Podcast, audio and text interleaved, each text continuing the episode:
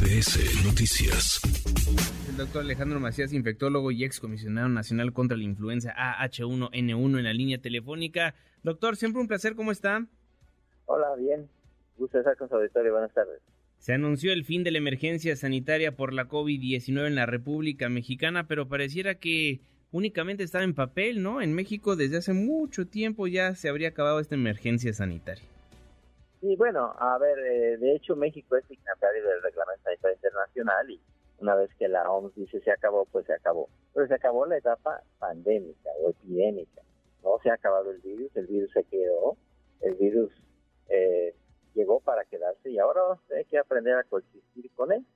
Y es a eso a lo que se refiere, que pues tenemos que aprender las lecciones de lo que hicimos bien y lo que hicimos mal.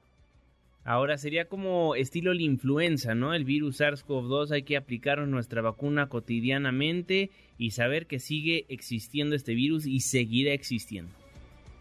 Sí, eh, pero no sabemos todavía bien a bien cuál va a ser la política de vacunación de la influenza, perdón, de COVID-19 en el futuro.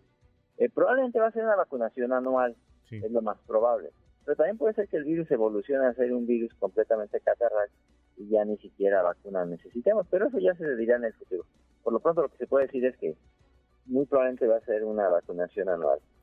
Le preguntamos al auditorio, doctor, el COVID-19 ya, ya no es una emergencia de salud en México. ¿Cómo calificaría la estrategia del gobierno para atender la pandemia? ¿Buena, regular o pésima? ¿Qué diría usted? Mira, yo diría que hay cosas que se hicieron bien, cosas que se hicieron regular o cosas como se dice ahora hay áreas de oportunidad de mejora. Yo creo que, por ejemplo, las vacunas se hicieron bien. México no producía prácticamente vacunas, de ahora hay una capacidad de producir vacunas. Eh, de influenza, si viene una pandemia de influenza, ya se puede producir la vacuna en México. La vacuna de COVID ya se puede producir en México, ese fue un convenio que se hizo con empresas privadas y la Fundación Carlos Slim y el gobierno. Y México le puede dar batalla en vacuna de COVID-19 a buena parte de Latina. La vacuna patria, que es una buena vacuna, una buena plataforma. Eso se hizo bien, pero ahora, la verdad es que no tenemos camas de terapia intensiva, no tenemos un sistema primario de atención. Se nos acaba el oxígeno a medio camino, se nos acaban los medicamentos. Yo ahorita escuchaba que la Secretaría ha dicho que se va a hacer un plan de preparación para que la siguiente pandemia no nos agarre así o, por lo menos nos trate mejor. Y creo que eso es muy bueno, que reconozcamos que muchas cosas se pueden hacer mejor y que, eh, y que lo hagamos en una planeación para el futuro.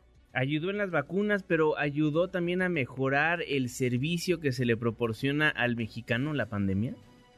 No, yo creo que, a ver, el sistema de salud no funciona bien, eso yo creo que hay que aceptarlo. No estamos cerca de Dinamarca entonces. No, digo, Dinamarca invierte 10% del Producto Interno Bruto en salud. Si queremos ser como ellos, pensamos invertir como ellos. Entonces invertimos menos del 3%, menos de la tercera parte en relación con el Producto Interno Bruto. Entonces, no, no, no. Eh, la verdad es que necesitamos invertir más en salud, más y mejor. Y no podemos decir que vamos a mejorar nada más con una buena intención. En, política, como eso, se califican los resultados, no las buenas.